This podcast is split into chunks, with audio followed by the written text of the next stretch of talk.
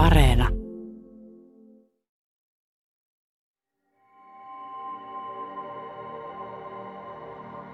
Melkein jokainen laulu kertoo tavalla tai toisella rakkaudesta. Paitsi Suomen kaikkien aikojen iskelmä kertookin kuusta. Tai siis tietenkin hopeinen kuu kertoo ennen kaikkea yksinäisyydestä ja polttavasta kaipauksesta. Niin kauan kuin ihmislaji on ollut olemassa, on se ollut kiinnostunut kuusta. Mytologioissa me ollaan keksitty kuun synnylle loputtomasti tarinoita. Esimerkiksi Kalevalan mukaan aikojen alussa oli vain vettä ja ilmaa, eikä maailma ollut vielä muotoutunut. Ainoa olento oli ilmatar, joka uiskenteli alkumeressä. Ehkä se alkumeri oli jonkinlainen lämmin lätäkkö. Maailman ensimmäinen lintu, sotka, teki pesän ilmattaren polvelle ja muni siihen seitsemän munaa. Näistä munista rakentui lopulta maailma. Yhden munan keltoista tuli aurinko ja valkuaisesta tuli kuu. Nykyään me tiedetään, että maa ja kuu syntyi todennäköisesti samoihin aikoihin, noin neljä ja puoli miljardia vuotta sitten. Yhden määritelmän mukaan kuut on planeettojen kiertolaisia. Merkuriusta ja Veenusta lukuun ottamatta kaikilla meidän aurinkokunnan planeetoilla on kuita. Mystinen kuu on siis täysi tavis. Mun nimi on Emil Juhansson. Tässä tähtisarjan jaksossa me puhutaan kuusta isolla alkukirjaimella ja kuista, siis pienellä alkukirjaimella. Apuna meillä on Teemu Ööman, joka on planeettageologi ja kuuhullu. Kysytään ensin, mikä on kuu?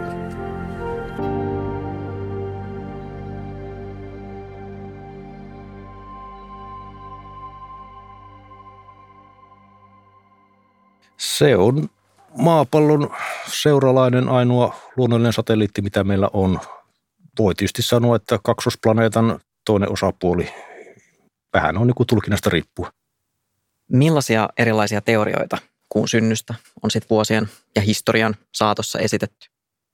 No siinähän oli nämä kolme vanhaa perusideaa, eli tota, tämä sisarusmalli, eli maa ja kuu olisi syntynyt yhtä aikaa samasta töhkästä. Näin ollen niiden pitäisi olla täysin niin kuin tavallaan samanlaista tavaraa. Sitten oli tämä lapsukaismalli. Tämä oli sitten tuon George Darwinin idea alun perin, Charlesin poika. Se heitti, että tuota, maapallo pyöri aikoinaan sen verran vikkelästi, että siitä sitten irtaantui kappale, josta sitten syntyi kuu. Ja tästähän yleensä sanotaan, että tuota, George Darwin olisi esittänyt, että se kolo, mistä se kuu lähti, niin olisi Tyyni valtameri. Darwin ei itse tätä esittänyt, se tuli myöhemmin se lisäys siihen, mutta tuota, sitten oli tota, kolmas idea, puolisomalli. Tämä oli tämä hullu amerikkalainen, jolla oli älyttömän hieno nimi, Thomas Jefferson Jackson C. niin tota, sen idea oli se, että tota, maapallo on siepannut kuun ja se on sen jälkeen sitten jäänyt rundailemaan tuohon ympärille. Eli hetkinen, siis um, sisarus, lapsi, puoliso ja sieppaus. Ei, kun nyt sulla meni matikka väärin. Meni. Heti, heti meni väärin. Joo. Mä, mä palaan tuota vanhaan sukupuolitettuun malliin, se on helpompi, niin siis oli tuota sisko, tyttö ja vaimo. Ei tämä vaimo on sama kuin sieppaus. Niin just, aivan. Okay. Joo, tässä, si- tässä, tota... vaimon. Kyllä, kuu sieppasi, anteeksi maa sieppasi itselleen vaimon, näin päin. Joo. Mutta mikä on se teoria tänä päivänä, mikä on se vahvin? Se on 70-luvulla kehitetty törmäysteoria, että ihan varhaiseen maahan mäjähti semmoinen Marsin kokoinen protoplaneetta, jolla sitten heitettiin nimi Theia. Ja se pläjähti maan kanssa yhteen ja roiskas siitä maan vaipasta sitten tuota tavaraa tuohon ympärille ja siitä roiskeista sitten kasaantui kuu. Eli sitten tämä, kun vanhoissa teorioissa maa ja kuu oli sitä samaa töhkää, kuten hienosti sanoit, niin uuden teorian mukaan se on sekä maa että teijan osia. Kyllä, enimmäkseen maata, mutta jonkun verran teijaa. Ja tässähän on sitten ongelma, puhutaan isotooppikriisistä, eli tota, maa ja kuu on liian samanlaiset. Eli jos se teija on tullut jostakin tuolta suunnasta ja mäjähtänyt yhteen maan kanssa, niin kaiken mukaisen koostumuksen pitäisi olla pikkusen erilainen. Ja Apollo-näytteet ja Luna-näytteet ja kuumeteoriitit osoittaa, että tuota, koostumukset on erittäin samanlaiset. Ja sitä on hyvin vaikea selittää, jos se niin kuin teija olisi tullut jostakin ihan muualta. Mutta tästä maan ja teijan törmäyksestä sitten syntyi kuu. Miksi se on noin täydellisen pyöreä, kuten meidän planeettakin? Ää, se on ihan tuon Isaac Newtonin vika. Eli tuota ihan syytetään, häntä. syytetään häntä jo niin kuin monesta muustakin asiasta. Että se kuuhan siinä törmäyksessä suli käytännössä katsoen kokonaan. Ja kun semmoinen litkupallo oman massansa alla kasautuu, niin tuota pyöreähän sitä tulo. Painovoima vetää sen pyöreäksi. Mutta joillakin muilla planeetoilla on kuitenkin myös sellaisia epämääräisen muotoisia mötiköitä seuralaisina. Mm. Niin onko tämä meidän kuu poikkeus vai keskivertotapaus, jos miettii ylipäänsä planeettojen kuita? No niitä ihan pikkusia epämääräisen muotoisia möykkyjä on jättiläisplaneetolla vaikka hurumykke. Et tota, siinä mielessä ne on lukumäärällisesti tavallisempi tapaus. Mutta tuota, jos nyt niin kuin ihan lainausmerkeissä oikeista kuista puhutaan, niin tuota, ne on enemmän tai vähemmän pyöreitä, isot kunnolliset kuut. Ja nämä pienet mötikät sitten, niin osa niistä voi olla myös siapattuja, kuten yksi näistä kuun varhaisista syntyteorioista, mutta että ne ei ole siis samaa materiaalia kuin se. Joo, niistä todennäköisesti aika iso osa on siepattuja, koska se nyt noilla jättiläisplaneetoilla onnistuu se sieppaus huomattavasti helpommin, koska ne on, pienet mötikät on häviävän pieniä verrattuna siihen itse jättiläisplaneettaan. Maa- ja kuutapauksessahan se ei onnistu ennen kaikkea sen takia, koska tuo kuu on niin älyttömän iso verrattuna maahan, että se sieppaaminen on käytännössä täysin mahdotonta. Miten se sieppaus siis tapahtuu? Jos nyt ajatellaan, että meillä on tässä jättiläisplaneetta ja täällä jossain se mötikkä, niin kuinka se sieppaus tapahtuu? Se vaan sattuu se pienmötikkä tulemaan riittävän hiljaa oikeasta suunnasta. Ja tota, siinä vaan sitten maan painovoima nappaa sen matkaansa.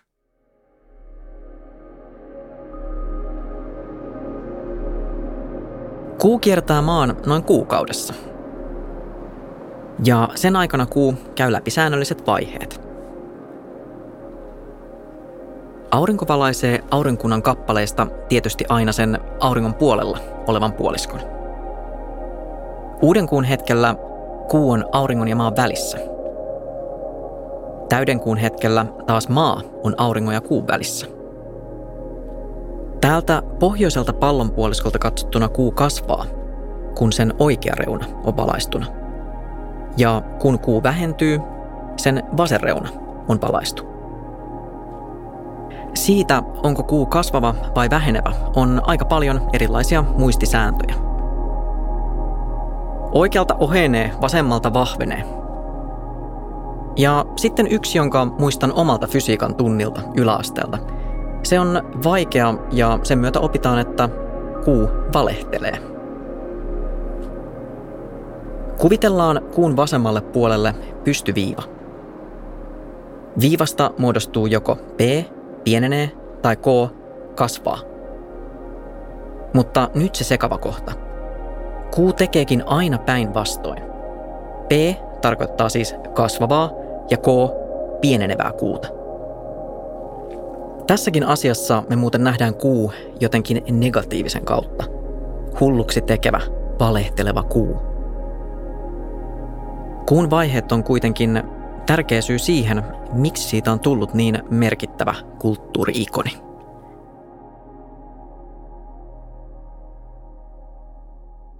Miten kuu liikkuu ja ehkä isompi kysymys on myös se, että miksi se kiertää maata?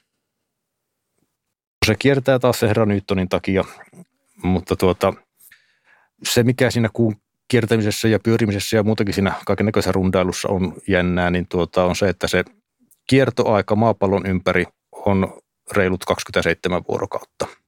ja se samassa ajassa nyt sitten pyörähtää itsensä ympäri kertaalleen. Tämä on se jännä juttu. Mikä sitten tekee niin jännän? No se on kaiken näköisten laskevien ihmisten mielestä jännää, kun ne pääsee derivoimaan ja integroimaan ja tekemään ties vaikka mitä, kun tämä on vuorovesivoimien aikaansaama lukkiutunut pyöriminen, mikä on isojen aurinkokunnan kuiden tapauksessa ihan normaali juttu.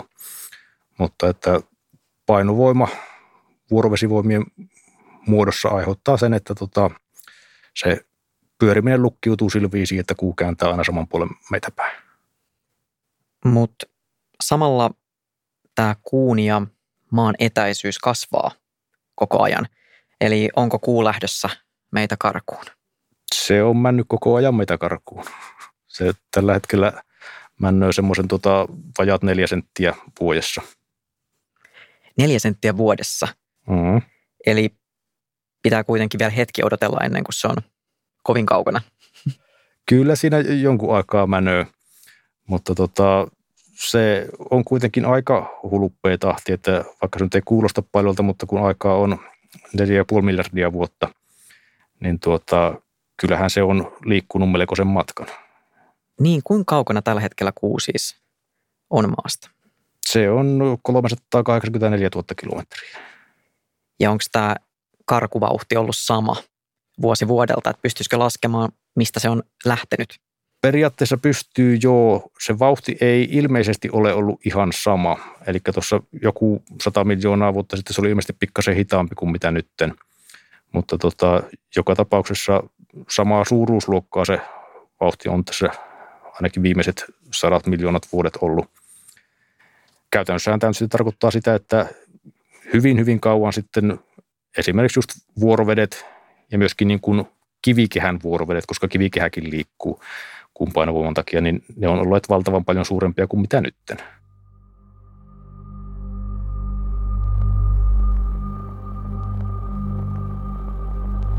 Planeettageologit, sellaiset kuten Teemu Ööman, tutkii muidenkin planeettojen kuin maan geologiaa.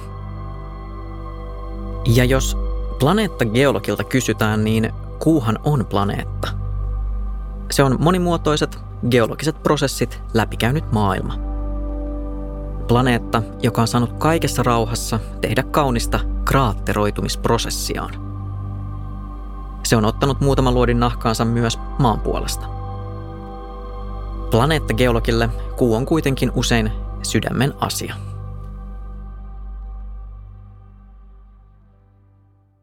Teemu Ööman, ootko kuuhullu vai vaan hulluna kuuhun? Kyllä minä itteni ihan häpeilemättä lasken kuuhulluksi. Mitä se tarkoittaa? Minä olen tykännyt siitä koko pienen ikäni, tai no siis melkein koko pienen ikäni. Ja tuota, aikoinaan tutkin sitä työkseni ja no niin kuin havaitsen putkella aina kun sitä voi. Luen siitä kaiken mitä suinkin kerkeen ja niin edespäin. Eli ainakin työn puolesta. Sua voi sanoa kuuhulluksi, mutta kaikki lähti ihan harrastuksesta. Joo, ihan, selkeästi noin niin kuin joskus silloin tota, no yhdeksänvuotiaana, kun Hällin kometta tuli, niin silloin alkoi orastava kiinnostus ja sitten tota 12-vuotiaana hurahti lopullisesti. Ja kun eli valosaasteen keskellä pienellä kaukoputkella yritti kattella, niin eihän noin niin kuin mistään muusta kuin kuusta ja muutamasta planeetasta näe oikeasti yhtään mitään. Ja kuu nyt vaan on kaunis ja äärimmäisen mielenkiintoinen. Eli saat koukussa siihen edelleen? Juu, ehdottomasti. Mutta eikö se ole vähän turhauttavaa tutkia jotain, josta on koko maapallolla vajaat puoli tonnia näytteitä? Eikö se ollut jotain sellaista 400 kiloa, mitä Apollo-lennolta saatiin ja sitten on muuten vaan tömähtänyt taivaalta jonkun verran lisää, niin se on siis se Joo, mutta sehän on erittäin paljon. Se on paljon siis. Se, se, se on paljon ja Apollo-näytteistä ja tuli 382 kiloa, niistä iso osa on vielä täysin koskematta ja ne pidetäänkin osa niistä koskemattomina vielä pitkän aikaa, että analyysitekniikka pääsee kehittymään. Mutta tota, se on vain pieni osa planeettageologeista, jotka oikeasti välämään niiden näytteiden kanssa.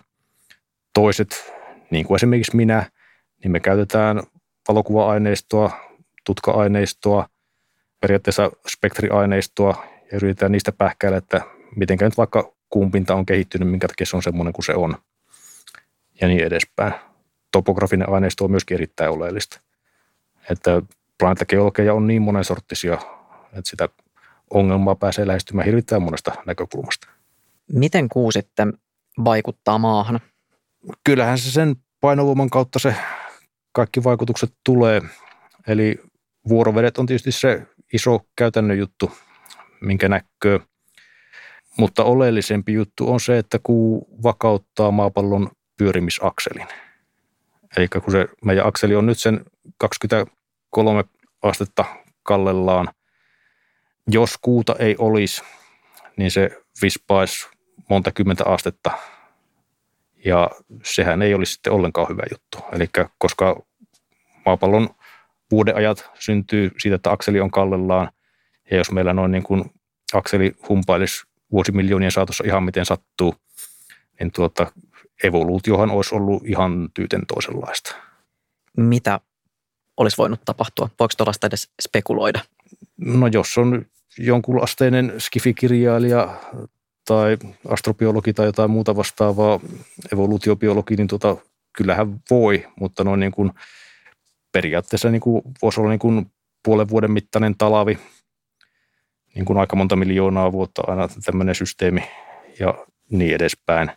Että se olisi jo alussa evoluutio lähtenyt ihan toisille urille. Eli oikeastaan ei ole siis väärin sanoa, että ilman kuuta maapallolla ei olisi elämää. Kyllä elämää varmasti olisi, koska tota, me on niin kuin elämänvyöhykkeellä joka tapauksessa ollaan. Eli nestemästä vettä on täällä ihan riippumatta kuusta. Mutta tuota, ei meitä tämmöisenä noin niin kuin täällä olisi teetä juomassa ja kuusta puhumassa.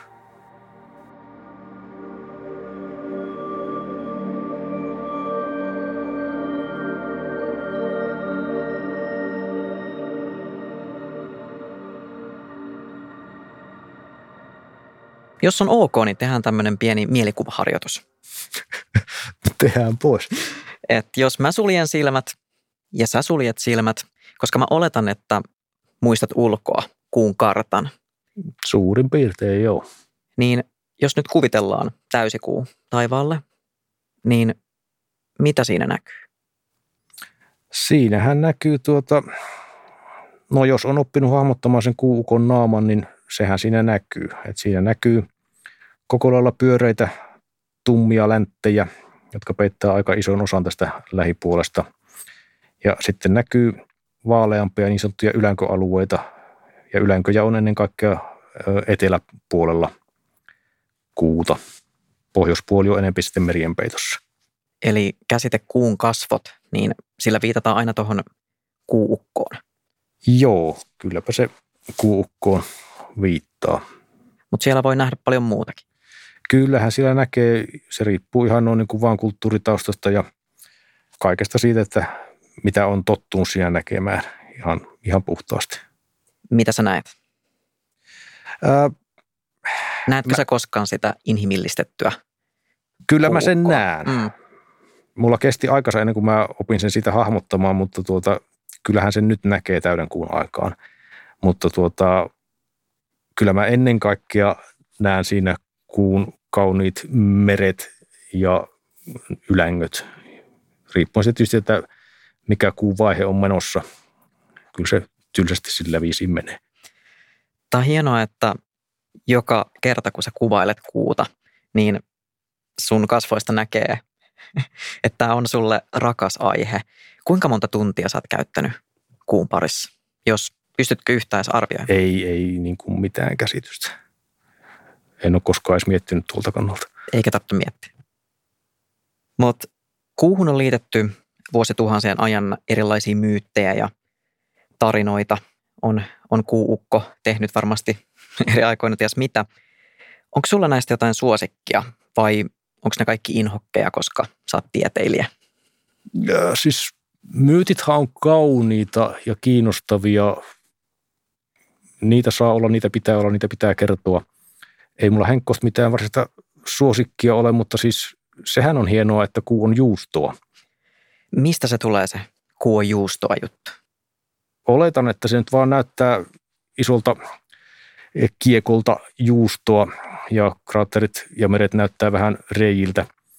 Mutta tuota, se, mikä on hienoa, on se, että seismisen P-aallon nopeus kuussa on sama kuin eräissä juustoissa. Ja mitä tarkoittaa seisminen P-aalto? Pitkittäisaalto eli primääriaalto, eli tota, tämmöinen perus maanjäristysaalto tai kuujäristysaalto. Jo, jo Apollo 11 näytteistä tutkittiin ihan piruttaan, että tota, miten, miten niiden seisminen nopeus vertautuu. Oli muistaakseni neljä vai viisi juustoa, mistä mitattiin tuota vastaavasti P-aallon nopeus. Ja todettiin, että se oli joku, no siinä oli useampikin, jotka oli aika lähellä, mutta yksi oli jonkinnäköinen cheddar-juusto, minkä P-aallon nopeus meni hyvin lähelle Apollo 11 basalttien nopeuksia. Siis ihan mahtavaa, että näin on tehty. Tosi Kyllä. osoittaa huumorintajua ja muutenkin siis nerokasta. Niin on. Uh, yksi klassikkomyytti, mitä kuuhun liittyy, on tietenkin tämä tuttu vuorovesi-ilmiö. Eli koska kuu nostaa ja laskee vuorovedet maassa, niin koska myös ihmisessä suuri osa on vettä, niin kuu vaikuttaa sitten vetovoimallaan ihmiseen. Mutta tämäkin on ihan huuhaata, niin onko nämä kaikki jutut hömppää? Kyllähän ne enimmäkseen on. Ää, siitähän nyt, no okei, on useampia tutkimuksia siitä, että onko noin niin kuin jossakin Los Angelesissa kaduilla enemmän hulluja riehumassa täydenkuun aikaan kuin joskus muulla on. Tutkimusten mukaan ei ole ja niin edespäin, että niin kuin tilastollisesti minkäännäköistä kuuhullutta tässä mielessä ei ole löydetty, mutta toki voi periaatteessa olla niin, että jollakin yksilöllisellä tasolla joku nyt ei sitten nuku täyden kuun aikaan syystä tai toisesta, mutta tota, mitään tilastollisesti merkittävää ei ole löytynyt. Sen muistan, että Isaac Newton, jota joka on nyt pari kertaa myös mainittu, niin että hänkin valitti aikanaan, että kuu vie häneltä yöunen, mutta se kulma johtui siitä, että kun hän mietti, että miten laskea sen rataa sen painovoimateorian avulla. Joo, sehän on erittäin vaikea laskea se kuurata. Monet muut kappaleet on paljon helpompia, mutta tota, kuu on hankala, joten varmastikin vei yöunet. Yksi juttu, mitä mä oon miettinyt, ei ole kauhean tieteellinen, mutta puhutaan siitä silti, on se, että minkä takia kuulla ei ole sellaista erillistä, no onhan sillä siis erisnimi, joo, mutta se on kuu isolla alkukirjaimella, mutta kaikkien muidenkin planeettojen seuralaiset on kuita ja monella muulla planeetalla ne on kuitenkin erikseen nimetty, vaikka Jupiterilla, en nyt muista ulkoa, Eurooppa ja kallisto, mitä niitä on. Eikö meidänkin kuu ansaitsisi jonkun vähän raflaavamman nimen? Eikös kuu ole ihan hieno, kaunis nimi? On se hieno, mutta sitä on varmasti kutsuttu myös muilla nimillä. Kyllähän on jo, siis äh, itse tykkään Selenestä oikein kovasti. Selene? Joo. Mistä se tulee? Se oli tuota kreikkalaisten kuujumalatar. Eli voi puhua tästä lähin myös Selenestä, jos haluaa päteä, ja, jos tehdä haluaa, vaikutuksen. Joo, jos kyllä haluaa prassailla, niin tuota, siitä vaan. Mutta kuu, tai siis Selene, on vuorovesi lukkiutunut maan kanssa, ja me nähdään siitä aina vaan se sama puoli. Minkä takia nämä puolet on keskenään niin erilaisia? Mistä se johtuu? Johtuupi siitä, että kuun kuorikerros on eri paksunen eri puolilla. Eikä se on tällä lähipuolella joku semmoinen 340 kilsaa paksu kun taas etäpuolella se on tuplasti sen verran. Ja ää, isot asteroiditörmäykset, niitä on tapahtunut tasaisesti joka puolella kuuta, mutta tällä lähipuolella ne on iskeneet siitä kuorikerroksesta läpi. Ja näin olen rouhasseet vaippakerrosta, kun taas etäpuolella ne eivät ole päässeet sitä kuoresta läpi. Ja sieltä vaipasta on sitten satoja miljoonia vuosia myöhemmin päässyt näitä törmäyksessä syntyneitä rakoja pitkin nousemaan laavaa ja se on sitten täyttänyt nämä älyttömän isot törmäyskraatterit ja siitä on sitten syntynyt kuummereet, eikä nämä tummat läntit, mitä tällä lähipuolella on. Niitä isoja törmäysaltaita on siellä etäpuolella ihan yhtä paljon kuin tällä lähipuolellakin, mutta koska ne ei iskeneet sitä kuoresta läpi, niin ne ei koskaan täyttyneet sillä tummalla tavaralla. sä puhut etäpuolesta. Joskus puhutaan myös kuun pimeästä puolesta, mutta sehän on vähän harhaanjohtava, jos miettii kuun vaiheita ja sitä, miten me se nähdään. Se on äärimmäisen harhaanjohtava, että no, niin kuin, ei siitä pitäisi puhua missään muussa yhteydessä kuin Pink Floydista puhuessa.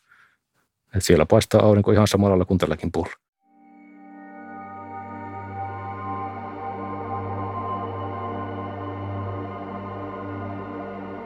Kreikkalaisten Selene, jonka roomalainen vastine on siis Luna, ei ole muuten ainoa jumalatar, joka on liitetty kuuhun. Kuun jumalattarien lista on pitkä ja siihen löytyy nimiä kaikkialta maailmasta. 1900-luvulla maailman kuuluisimmaksi nimetty nainenkin oli nimetty kuun jumalattaren mukaan. Diana. Nyt on kuitenkin taas aika lähteä tähtiretkelle yhdessä Ursan eli tähtitieteellisen yhdistyksen Tuukka Perhoniemen kanssa. Mennään marraskuiselle pellolle Helsingin viikkiin.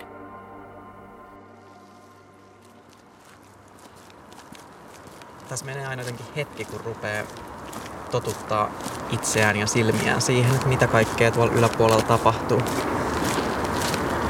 Mä oon ollut tässä useamman kerran niin mähän ekaksi vaan kiinnitän huomiota sille, että, että kun päästiin tänne tuosta parkkikselta sivummalle, että minkä värinen mun mielestä tämä taivas on.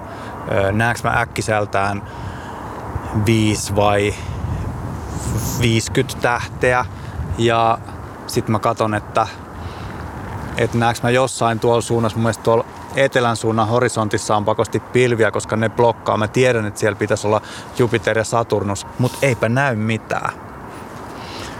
Ja sitten kun mä oon kelannut tämän, niin sitten mä oon silleen, että ai niin, viimeksi mä ajattelin, että ensi kerralla mä yritän tulla tähän tähtitaivaan äärelle silleen, kuin se olisi taideteos. Ja tämä huomaan, että tämä on mulle aina tosi vaikeaa, koska mä tuun heti silleen, että joo toi, toi ja toi. Enkä, ja mulla on vaikea niin tulla silleen, että no niin, että mä nyt vaan tuun tähän ja... Vähän ja, fiilistelet. Niin. Vähän katselet ympärille. Miten Miten siis sitä taideteosta sit pitäisi tulla katsomaan? Tai pitäisi ja pitäisi, mutta voisi tulla.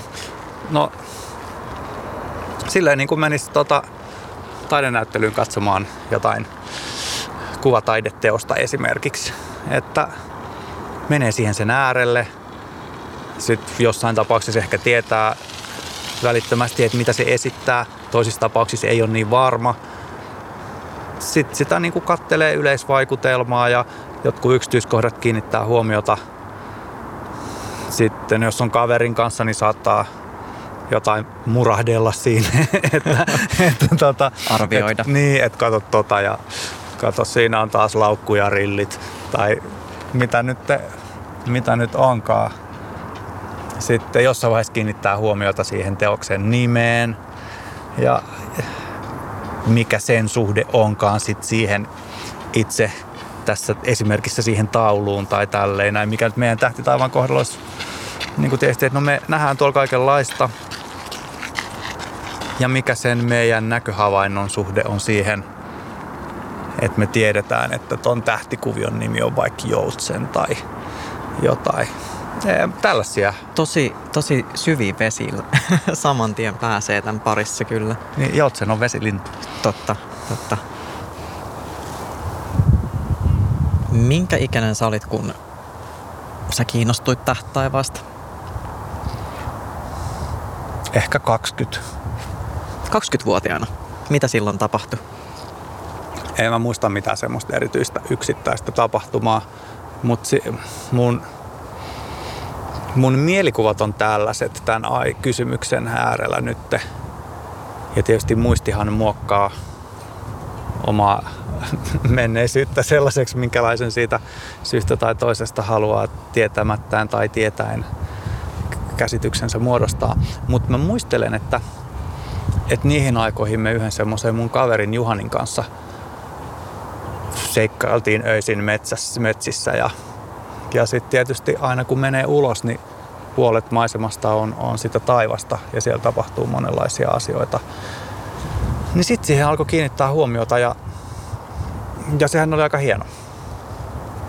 Ja sitten halusi tietää, että aika äkkiä halus, niin halusin hahmotella, osata tähtikuvioita. Jotta siitä saisi enemmän irti. Ja sitä kautta nyt tässä helppo ajatella semmoinen porttiteoria, että sitten se, vei, se vei mukanaan. Niin, haluaa opetella pari tähtikuviota. Sitten se, että Aa, no, no, kyllä näistä tähdistä oli koulussa puhetta ja planeetoista. Hei, nouseeko tuolla kuu? Tuolla tuommoinen oranssi, kaareva Joo. pakostikki. Nousee. Ihan kuin siellä olisi tuommoinen valtavan kokoinen kuplahalli, joka on valaistu kirkkaan oranssilla valolla. Se on kuu. Ja sieltä se nousee pikkuhiljaa kuu. Joo, nythän on, se ei ole enää täysikuu, vaan on, on vähän pienempi kuin täysikuu. Ja toi ilmansuunta voisi olla, pohjan tähdestähän me se nähdään. Se on niinku tuolla koillisessa. Niin tä, tätä mä just tarkoitan, että kun mä tuun tänne ja on silleen, että nyt tässä on tämä minun taideteokseni, niin sitten heti tuleekin silleen, että ajaa kuu tuolla, mikä ilmansuunta siinä onkaan, katson sen tuosta ja näin sen täytyy olla. Niin. Et, ikään kuin pikkuhiljaa otat enemmän enemmän haltuun näitä eri osia tästä hmm. tavallaan. Te muistat ne. Mulla oli joku juttu kesken ennen kuin mä huomasin tuon kuun, se kuun oli, tuolla. Se oli se, että miten Se sä... oli se porttiteoria. Joo, innostuit tähtaivaasta. Niin, että sitten niin kuin, kun ensin osasin otavan, tunnistaa taivaalta, niin sitten kyllä sitä aika pian ajattelin, että no hitsi, että tässä on vaikka mitä muutakin, että, että voisiko mä osata noikin tähtikuviot. Ja sitten vähän kerrallaan, kyllä mä silleen, ja sitten joku tähtikartta mukaan ja yritin katsoa, että no onko näissä jotain vastaavuutta. Sitten niitä pikkuhiljaa sieltä oppi.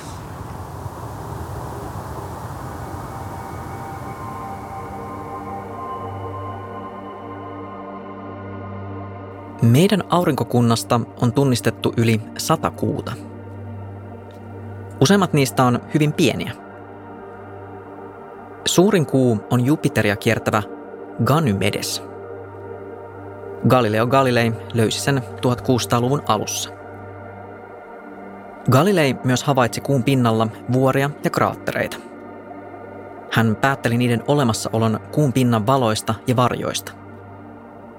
Siihen saakka Kuun oli ajateltu olevan täydellinen pyöreä pallo.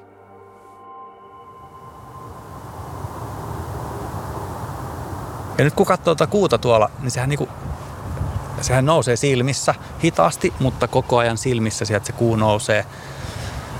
Öö, välillä sitä miettii, että no miksi sitä nyt jaksaa tulla tänne uudesti ja uudesti pimeälle pellonlaidalle. Mutta esimerkiksi tämmöiset jutut on hauskoja, että tulee hetkeksi tänne, aika rauhallista ja kivat tämmöiset maisemat tässä ympärillä. Ja sitten tuolta alkaakin nousta kuu. Se on hienon näköinen, se on jännittävä värinen. Miksi se on tuommoinen oranssin värinen? Eihän se ole tuolla korkealla taivaalla oranssin värinen. Kuinka korkealle se oikein saa tuosta nousta, että se vielä näyttää oranssilta? Miksi se on oranssin värinen? Tai miksi se näyttää oranssilta? Onko toi nyt niinku kysymys? Se on kysymys sulle. no koska se on siellä matalalla tota, ja ilmakehä taittaa sitä sen valoa. Et sit kun se nousee tarpeeksi korkealle, niin sitten se ei enää, enää näytäkään oranssilta. Ja tietysti tämä mä olla väärässä, mutta kohta me nähdään se. Se on tässä vielä parasta, että kohta me nähdään se, että, että puhunko nyt palturia vai en. Että näyttääkö se vielä, kuinka kauan se näyttää oranssilta. Sitten tästä puhutaan välillä myös tästä kuuilluusiosta, mitä mä en ainakaan nyt saa vielä tosta, että kun on matalalla taivaalla oleva kuu, niin se näyttää niin kuin jättiläismäisen kokoselta. Öö, niin, joo. Tällä ja hetkellä se ei kuitenkaan niin, ole semmoinen. Ei, ei olekaan. Öö, ja sitten siinä kuuilluusion tapauksessa, sit kun se nousee korkeammalle taivaalle, niin sitten se ei enää näytä niin isolta se on jännittävä ilmiö, niin kuin monet tästä kuvauksesta tunnistaa, että joo joo, että mä oon kyllä nyt nähnyt sen joskus, että se on niin törkeen iso siellä, siellä tota. ja se on jännittävää, että siihen ei ole siis mitään niin kuin selitystä, joka selittäisi sen kokonaan, vaan niin kuin on selitysyrityksiä, jotka mitkään ei ole ihan niin kuin tyydyttäviä. Ja se, Tosi koska, mielenkiintoista. Niin, koska, koska se on niin kuin siis se on niinku, koska se on tämä meidän kokemus siitä, mistä on kysymys. Että se meistä syystä tai toisesta, no just meistä ei kummastakaan, mustakaan ei, niin kuin just nyt se ei näytä niin isolta. Mutta siinä tilanteessa sitten se, siitä havaitsijasta se näyttää älyttömän isolta, mutta sitten se havaitsija voi tehdä sellaisia kikkoja niin kuin suoraan käsivartensa päässä jollain asialla mitata sen niin kuin että, että peittyykö se mun pikkurillin taakse tai puolikkaan pikkurillin taakse tai miten se nyt asettuiskaan esimerkiksi siihen. Mm. Ja sitten verrata sitä kokousta, kun se on myöhemmin siellä korkealla taivaalla. Tai sitten voi kuuilluusion nähdessään niin kääntää pään silleen sivuttain tälleen. Mitä se auttaa? No silloin, kun yksi selitys tuohon, että miksi se kuuilluusio olisi, niin, tai mistä se johtuisi, niin on se, että kun me ollaan tämmöisiä olentoja, että meillä on silmät vierekkäin päässä, eikä tälle allekkain. Mm. Ja kun meillä on silmät vierekkäin, niin sitten tietysti meillä on stereonäkö, koska meillä on kaksi silmää ja ne on vierekkäin. Olisi meidän stereonäkö, vaikka ne olisi allekkainkin, mutta tota, mutta kuitenkin se tarkoittaa sitä, että se vähän muokkaa tätä meidän havaintoa tästä taivaan kaaresta. Mutta sitten mehän voidaan muuttua olennoiksi, joilla on silmät allekkain. Silleen, kallistamalla päätä. Niin, kallistamalla päätä.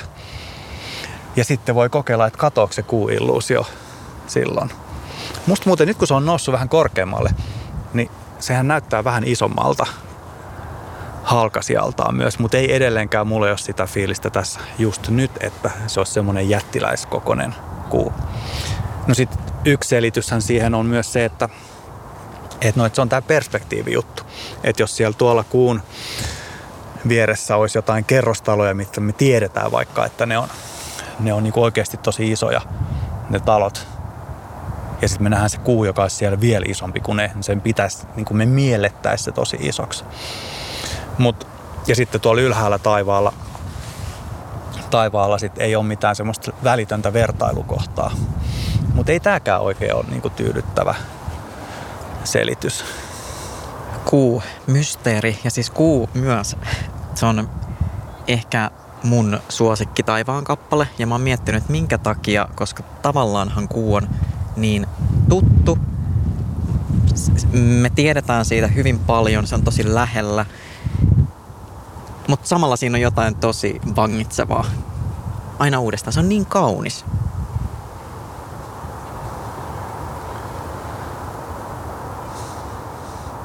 Ja nytkin vaikka siis se on tällä hetkellä se itse asiassa peittyy tuohon mun pikkurillin taakse just ja just, jos mä nyt teen tämän sun äsken näyttämän niin.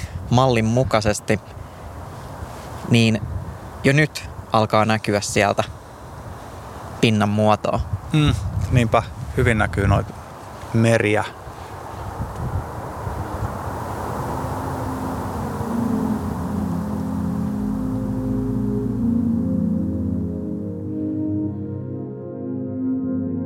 Kuuilluusiota voi muuten testata pään kallistamisen lisäksi myös näin. Kumarru ja katso kuuta omien jalkojen välistä. Silloin näet sen todellisen koon. Vaikka itse näyttäisit vähän hölmöltä, niin kokeile, jos et usko. Ja ne kuun meret on siis niitä tummia basalttitasankoja, joista myös kuuukon silmät ja suu muodostuu – Merinimitys tulee yksinkertaisesti siitä, että niitä aikoinaan luultiin meriksi. Mutta niissä ei käytännössä ole vettä ollenkaan. Se oli yksi Apollo-lentojen suurista tuloksista. Kuun kivissä ja mineraaleissa ei ole vettä. Mutta Teemu Öman kertoo vielä myöhemmin lisää kuun vesilöydöistä. Apollo-lennot oli siis Yhdysvaltain 1960-luvulla toteuttama avaruusohjelma, jonka päätavoite oli, että ihminen kävisi kuussa.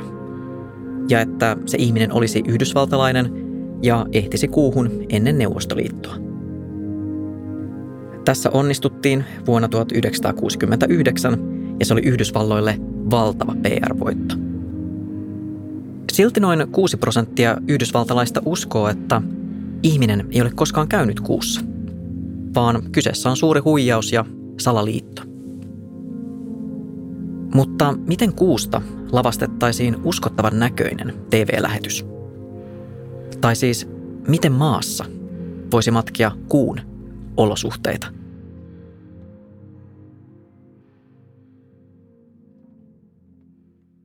Kyllähän se vaikeaksi menisi totta kai niin kuin rahalla suoja hevosella pääsyä, mutta tuota, kyllähän se kaikkein vaikeinta on se yksi kuudesosa painovoima saada näyttämään uskottavalta.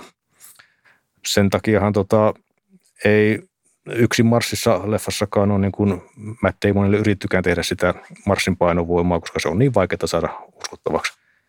Mutta sittenhän siis nuo salaliittoteoriat ärsyttää aivan suunnattomasti, koska sieltä tuotiin kuitenkin 382 kiloa kiviä, jotka on täysin erilaisia kuin maapallon kivet. Nämähän tällaiset faktat ei salaliittoteorioissa joo, tietenkään kiinnosta. Joo, ei, ei, eihän faktat yleensäkään kiinnosta, joo. Mutta sanoit siitä, että tuosta yksin Marsissa elokuvasta, niin siis millä tavalla se olisi ollut uskottava? Öö, siinä kun tuota, jos iskee Bootsin Marsin hiekkaan, niin tuota, kyllähän se hiekka lentelee Bootsin alta eri lailla kuin maassa ja niin edespäin. Ja myöskin liikkuminen olisi erinäköistä Marsissa kuin maassa. Ja sen tekeminen uskottavasti, niin onhan se vaikeaa ja kallista. Et mieluummin luovutetaan sitten. Aivan. No NASA on tunnettu siitä, että tämä saattaa olla myös ihan vaan mun omaa tulkintaa, mutta ähm, tekee aina jotenkin sellaisia tiisereitä omista uutisistaan.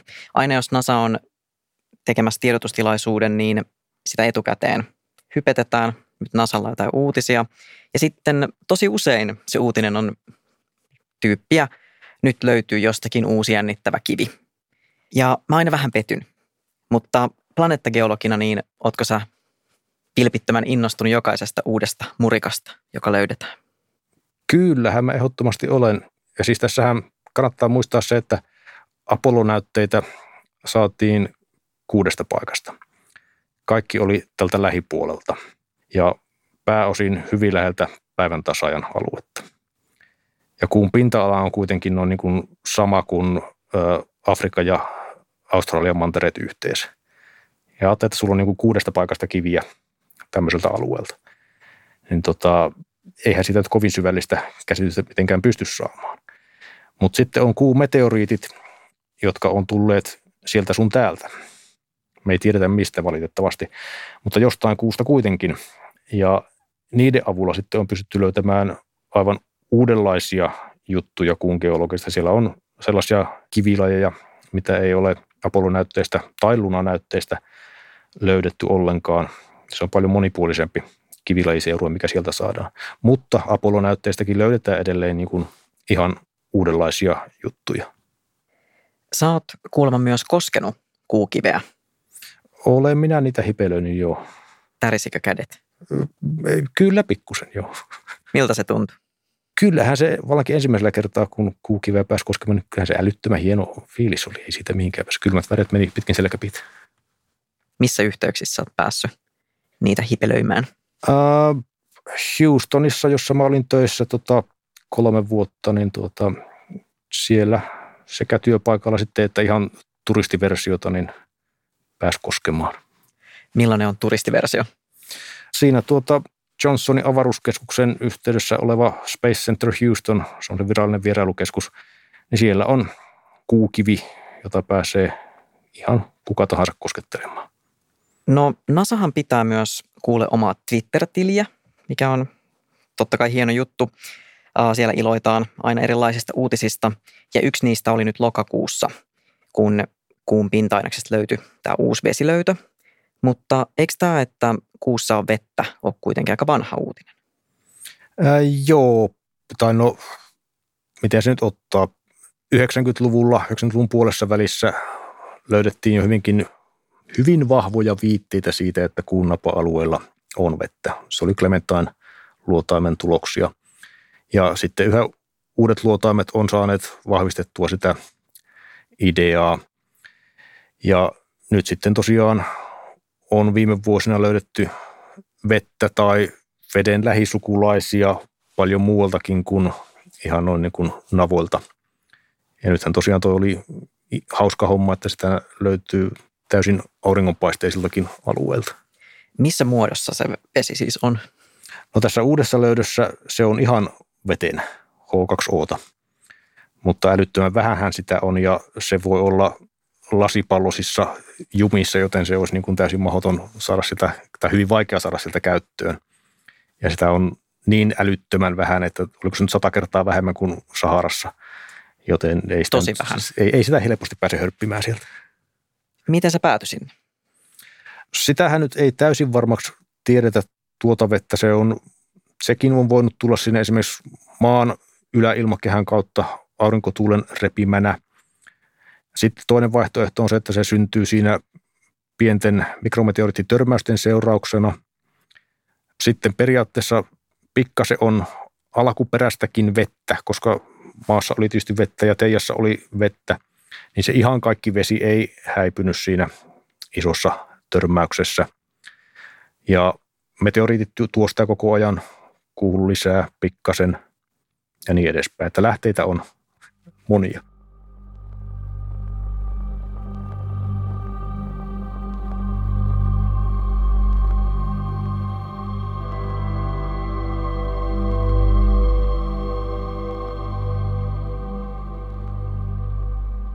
Kuun pinnalla on siis kävellyt 12 ihmistä 12 valkoista amerikkalaista keski-ikäistä miestä. ja tintti.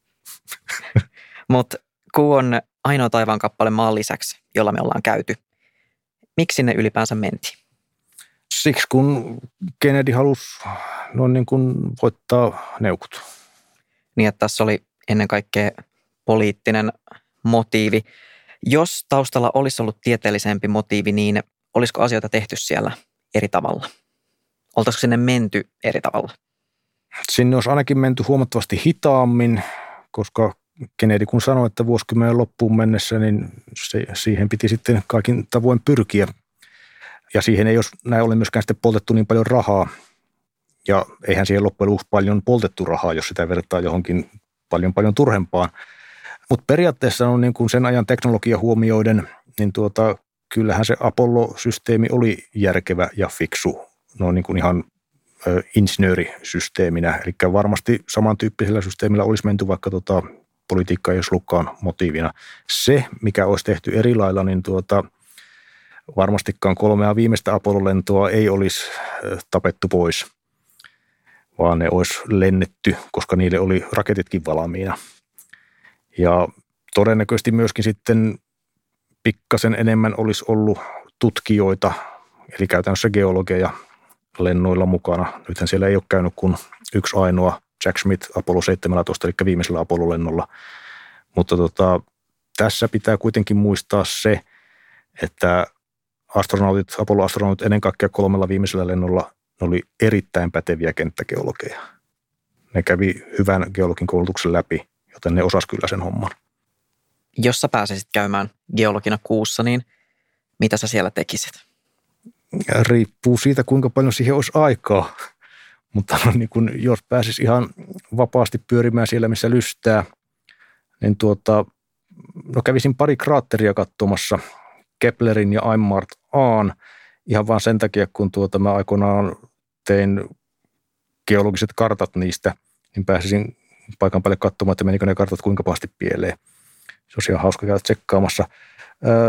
Tykon kraatterin keskuskohouman Murkulaa pitäisi mennä katsomaan, koska siinä keskuskohon päällä kekkuu semmoinen kauhian kokoinen kivi, joka näyttää linnunmunalta. Se on niin siisti, että sitä vaan pitäisi mennä katsomaan ihan sen takia. Siisteimmät jutut kiinnostaa. Kyllä. Ja laavatunnelit on myöskin siistejä ja niitä pitäisi ehdottomasti käydä kattelemassa. Mutta ennen kuin sä pääset itse ihastelemaan niitä siistejä paikkoja, niin sinne on kuitenkin muutenkin ollaan siis menossa. Monet maat ja yritykset on menossa sinne minne ja ehkä isompi kysymys on, että miksi? Miksi ei? Mutta tota, ennen kaikkea ollaan menossa Etelänavan ympäristöön. Siellä on hyvinkin monia etuja. Ennen kaikkea siellä on vesijäätä. Tosi me ei tiedetä tällä hetkellä, että missä muodossa se on, kuinka helposti hyödynnettävissä, joten se pitää mennä selvittämään paikan päälle. Ja siellä on myöskin lämpötilaolot on leppeämmät kuin päivän tasajan lähellä. Ja myöskin sitten sieltä ollaan jatkuvassa näkö- eli radioyhteydessä maahan. Se on yksi etu. Ja Jos ollaan siellä oikeassa paikassa, niin saadaan jatkuvasti aurinkoenergiaa, joten sekin on erittäin hyvä puoli navoille menemisestä. Sinne sitä mennään ja jossakin vaiheessa sinne perustetaan kuuasema, jossa sitten ollaan enemmän tai vähemmän pysyvästi. Mutta siihen nyt tietysti menee vielä aikaa. Niin, just olin kysymässä, että milloin tämä kaikki ehkä tapahtuu. Sitähän ei tiedä. Ongelma on no NASAn kanssa tietysti se, että niiden linja muuttuu neljän vuoden välein tai pisimmillään kahdeksan vuoden välein. Eli presidentti vaikuttaa? Kyllä, valitettavasti se on nykyään niin, niin järjetöntä se NASAn meininki, että ei siinä ole mitään tolkkua. Että ainoa porukka, millä on selkeä, looginen ohjelma, on Kiina. Eikä ne on ihan selkeästi tekemässä järjestelmällistä kuuohjelmaa, toteuttaneet siitä jo monta osaa ja koko ajan askel askelta menevät lähemmäs sitä, että niillä on taikonautti tallaamassa siellä ja jossakin vaiheessa kuuasema. Eli jos laittaa vedonlyönnissä rahansa sen puolesta, että seuraava ihminen kuussa on kiinalainen, niin on aika vahvoilla. On aika vahvoilla jo, siis tästä Artemiksestahan nyt ei tiedä. NASAn Trumpilainen ohjelma oli se, että 2024 ensimmäinen nainen ja seuraava mies tallustelee kuun pinnalla, mutta tota, sitä nyt ei tiedä, kuinka se muuttuu tässä. Ja joka tapauksessa 24 on liian utopistinen aikataulu. Ei tule onnistumaan missään nimessä, mutta toisaalta kiinalaisilla on kuitenkin tällä hetkellä vielä sen verran takamatkaa, että ei ne välttämättä kerkeä. Mutta muutama vuosi sitten olisin vielä sanonut ihan selkeästi, että kiinalainen on se seuraava. Nyt siinä on jonkinnäköinen kisa päällä. Taas, jälleen kerran, kisataan siitä, että kuka sinne pääsee. Mm.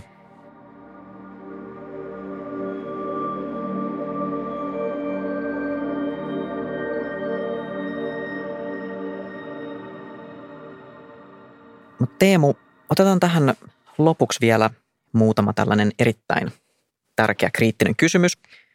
Mikä tähtaivaan kohde tai ilmiö on sun mielestä yliarvostettu? Kaasusumut. Ja jos saa sanoa myöskin, että galaksit on aika turhia, niin tota, näin se vaan on. Perustelut.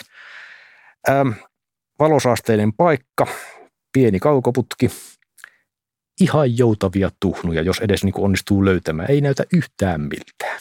Aika rumasti sanottu ähm, järjestelmästä, missä on miljardeja tähtiä tuhnu. Tuhnu. Mutta mikä on aliarvostettu? Kuu. Kuu on aliarvostettu? Kyllä. Miksi?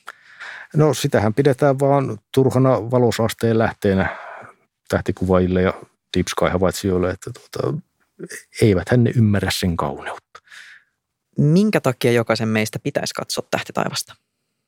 Kyllähän se noin niin kuin pistää asiat oikeisiin mittasuhteisiinsa noin esimerkiksi. Ja jos nyt ei halua näin syvälliseksi heittääntyä, niin se on yksinkertaisesti vaan hieno esteettinen elämys ja oivallinen tilaisuus rauhoittumiseen. Ja siis mikä on hienompaa kuin pistää jonkin pimeään paikkaan pötköllä ja katsella taivasta paljon silmiin tai kiikarilla.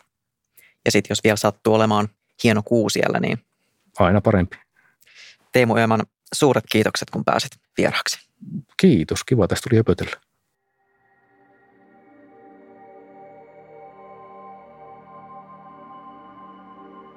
Kaksosten tähtikuvio näkyy Suomessa parhaiten syyskuusta huhtikuuhun. Se muistuttaa vähän toisiaan kädestä pitäviä ihmishahmoja – ja sen voi yrittää löytää hahmottamalla taivaalta ensin ison U-kirjaimen. Kuvion kirkkaimpia tähtiä on kaksosten Kastorin ja Polluksin päät.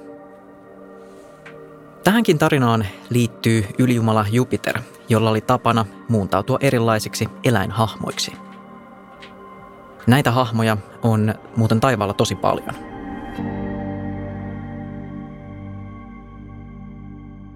Kerran Jupiter vieraili joutsenen muodossa Ledan, Spartan kuninkaan puolison luona. Pian Leda synnytti kaksospojat. Kastor oli kuolevainen, mutta Pollux kuolematon, kuten isänsä Jupiter. Aikuisina Kastor ja Pollux purjehtivat Argo-laivalla. Kerran merellä nousi vaarallinen myrsky, joka uhkasi upottaa laivan. Yhtäkkiä kaksosten päälle kuitenkin ilmestyi omituinen valo. Pyhän Elmon tuli. Ja myrsky tyyntyi välittömästi. Kaksosia kiitettiin laivan pelastajina. Myöhemmin heitä pidettiin myös merenkävijöiden suojelijoina, jotka karkotti merirosvot ympäröiviltä vesiltä. Laivaretken jälkeen veljekset sai kutsun erään toisen argolaivalla myös olleen veljesparin häihin. Ja nyt seuraa taas sellainen kiusallinen ja ahdistava käänne, jotka ilmeisesti vaan valitettavasti kuuluu näihin mytologioihin.